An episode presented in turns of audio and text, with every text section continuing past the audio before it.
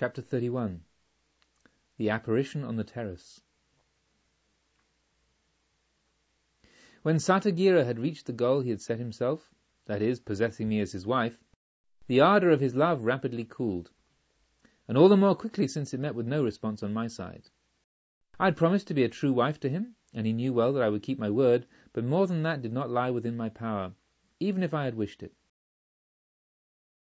As I bore him only a daughter, who died in her second year, no one wondered, and I least of all, that he took a second wife. She bore him the wished for son, and as a consequence she received the first place in the house, and was able, in a clever fashion, to attach to herself the love that I had so willingly resigned. Over and above this, matters of business more and more claimed the attention of my husband, for, after the death of his father, he had succeeded the latter as the Minister of State. In this way, several years slipped quietly by, and I was left for the most part to myself, which was just what I desired. I gave myself up to my griefs, both for the loss of you and for my little girl. I almost felt that she, finding herself in a loveless family, and with a mother given to such melancholy, had simply made up her infant mind to depart. So I communed only with my memories, and lived in the hope of a happy meeting here above, a hope in which I have not been disappointed. Satagira's palace lay close to that same ravine from which you so often climbed up to the terrace of the Sorrowless, but at a much steeper place, and it had a terrace similar to the one at my father's house. Here I was accustomed to spend all the fine evenings in the hot season, often passing even the whole night there, reposing on a couch. The rocky front of the ravine, which was also surmounted by a high wall, was so steep and slippery that I felt certain no human being could scale it. Once, on a mild and glorious moonlit night, I lay on my bed, unable to sleep. I was thinking of you, and particularly of that first evening together, the moment when I sat with Medini on the marble bench on the terrace, awaiting your arrival. It stood vividly before my mind's eye. And I thought of how, even before we'd hoped for it, your form suddenly appeared over the top of the wall, for in your passionate ardour you had easily outdistanced Somadatta. Lost in these sweet dreams, I had unconsciously let my gaze rest upon the parapet. Suddenly, a figure rose above it. I was so convinced that no human being could ever scale this part of the wall that I did not doubt in the least that your spirit, conjured up by my longing, had come to comfort me, and to bring me news of the blessed place where you now awaited me. For this reason I was in no way frightened, but got up and extended my arms to embrace my visitor. When, however, he stood on the terrace and approached me with rapid steps, I saw that his figure was much taller than yours, indeed, even gigantic, and I perceived that I had the spirit of Angulimala before me. But at that I became so greatly terrified that I was obliged to cling to the head of my couch in order not to fall down. Whom did you expect? asked the fearful apparition, coming closer to me. A spirit, but not yours, I answered. Kamanita's spirit? I nodded. When you made your movement of welcome, he went on, I feared that you had a lover who visited you here at nights. If that were so, you would not be able to help me. And I need your help as much as, at present, you need mine. At these strange words, I ventured to look up, and now it seemed to me that in truth I did not have a spirit before me, but a being of flesh and blood. The moon, however, was behind him, and dazzled by its beams, as well as confused by my terror, I only saw the outlines of a figure which might well have belonged to a demon. I am not the spirit of Angulimala, he said, guessing my thoughts. I am Angulimala himself, a living human being as you are. I began to tremble violently, not from fear, but because I was standing face to face with the man who had cruelly murdered my beloved. Do not be afraid, gracious lady, he went on. You have nothing to fear from me. On the contrary, you are the only person I myself ever been afraid of, and whom I dared not look in the eye, because, as you so truly said, I was deceiving you. You deceived me? I exclaimed, and I scarcely know even now whether joy rose up in my heart, awakened by the hope that my loved one was still alive, or whether yet greater despair seized me as I thought that I had allowed myself to be deluded into separating myself from my beloved.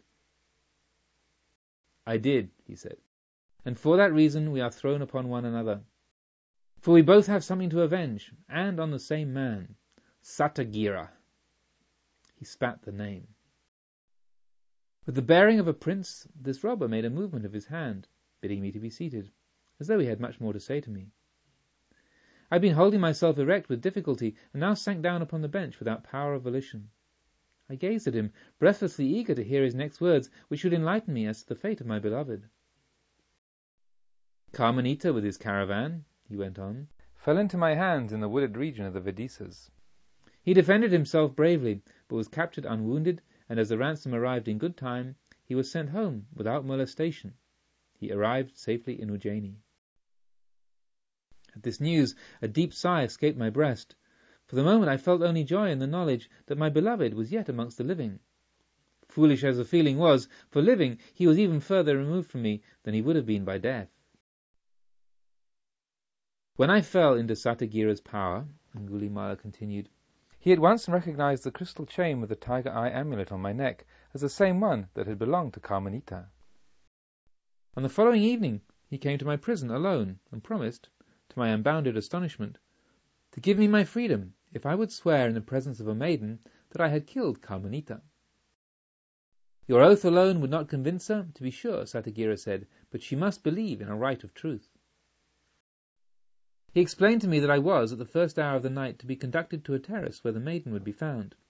He would see that the fetters were filed through, so that I could, without difficulty, burst them. After which it would be an easy matter for me to swing myself over the breastwork of the parapet, climb down into the ravine, and escape, since the gully finally ended in a narrow watercourse through which a small brook ran under the city wall and emptied itself into the Ganga. With a solemn oath, he swore that he would do nothing to hinder my escape from Kosambi. It is true, I did not trust him overmuch, but I saw no other way of escape. To perform the rite of truth, and in so doing to utter an absolute falsehood, nothing whatsoever could have induced me to do that, I acknowledge, for I should thereby have called down upon myself the most fearful judgment of the angry and insulted goddess. But I saw at once how I could so express my oath as not to tell an untruth, yet, at the same time, every one hearing would believe I'd killed Kamanita and I trusted that Mother Kali, who finds pleasure in craftiness of all kinds, would stand by me with all her power on account of this masterpiece, and would lead me safely through the snares which the treachery of Satagira might lay for me. As a matter of fact, everything now occurred in the way that we had arranged.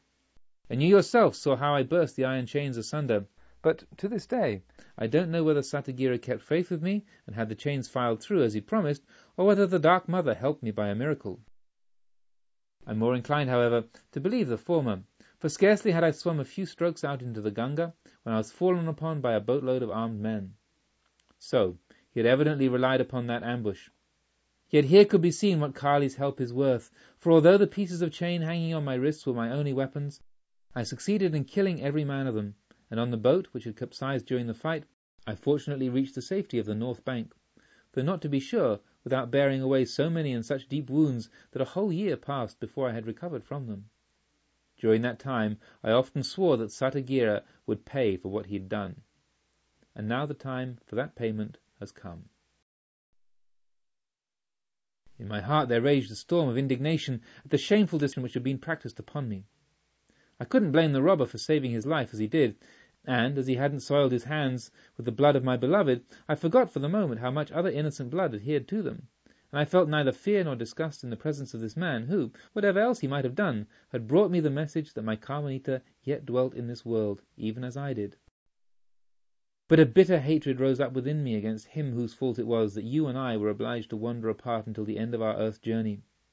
And, when I heard Angulimala threaten his life, I experienced a deep and involuntary pleasure, which I imagine was to be read in the expression of my face, for in an excited and passionate tone of voice Angulimala continued, I perceive, noble lady, that your lofty spirit thirsts for revenge, and soon you shall have your desire. For it is with that end in view that I have come here.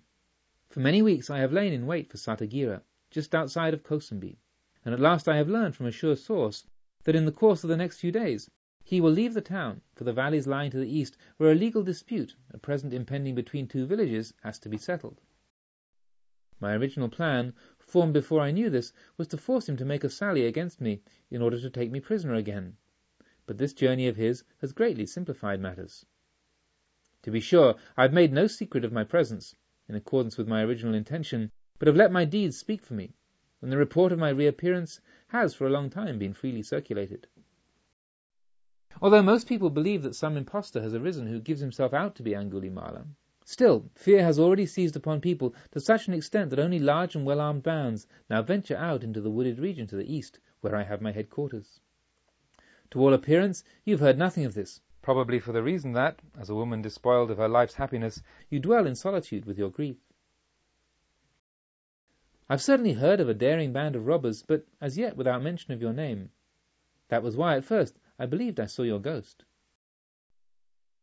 But Satagira has heard me named, the robber went on. Depend on that. And as he has good reason to believe that this is the true Angulimala, and has yet better reason to fear him, it may be taken for granted that he will not only travel under a powerful escort, but will also take other precautions and make use of many devices with intent to conceal his real plans. However, although the band which I command is not very large, no kind of precaution will help him. If I only know for certain at what hour he moves out, and what road he takes and this it is that I hoped to learn from you. Although I had up to now listened to what he had to say, dumb with amazement, and as if laid under a spell, without thinking how much I was already compromising myself by doing so, at this suggestion I rose up indignantly, and asked what gave him the right to believe that I had sunk low enough to take a thief and a robber as an ally. In the case of an ally, replied Angulimala quietly, the chief thing is that they are to be depended upon and you feel, of that I am convinced, that I am absolutely to be relied upon in this matter. On the other hand, I need your help, for only in that way can I learn with certainty what I wish to know. True, I have a source of information which is usually reliable, and from which, as a matter of fact, I know of Satagira's journey, yet if our man causes a false report to be circulated, even this source can become untrustworthy. But you need me, because in a case like yours, a proud and lofty being finds satisfaction only in the death of the traitor. If you were a man, then you would kill him yourself. As you are a woman, my arm is necessary to you. I was about to dismiss him angrily, but with a dignified movement of his hand he gave me to understand that he had not yet said all that he wished to say. So, against my will, I paused and became silent. Thus far, noble lady, I have spoken of revenge, but there is something other and weightier to come. For you, to secure future happiness. For me, to atone for the past. Justly it is said of me that I am cruel, without compassion for man or beast. Yes, I have done a thousand deeds, for each of which one must receive the consequences, as the priests teach, for a hundred or even a thousand years in the lowest hell. It is true I had a wise and learned friend, Vajishravas, whom the common people now even revere as a saint, and on whose grave I have offered rich sacrifices, and that he often demonstrated to us that there were no such hell punishments, but that on the contrary the robber was the most Brahman filled of all living beings, and the crown of creation. Yet he was somehow never able to convince me of the truth of his position. Be that as it may. However, whether there are hell punishments or not, this much is certain, that of all my deeds only one lies heavily upon my conscience, and that is that with my deceitful rite of truth I cheated you. Even then I did not dare to look you in the face, as you rightly discerned, and the memory of that hour sits ever like a thorn in my flesh. Well, the wrong I did you then I would now like to make good, so far as that is possible, and so do away with the hurtful consequences of my act. By my sly dealing you were separated from Kamanita, whom you believed to be dead, and were chained instead to this false Satagira. These fetters I now wish to take from you, so that you may be free to unite yourself with your beloved, and I will go to Ujjaini myself and bring him to you safe and sound. Now, do your part, and I will do mine. It is not difficult for a beautiful woman to draw a secret from her husband. Tomorrow, as soon as it is dark, I shall come here again to get the necessary information from you. He bowed deeply, and, in my bewilderment and dismay, before it was possible for me to utter a single word, he vanished from the terrace as suddenly as he had appeared.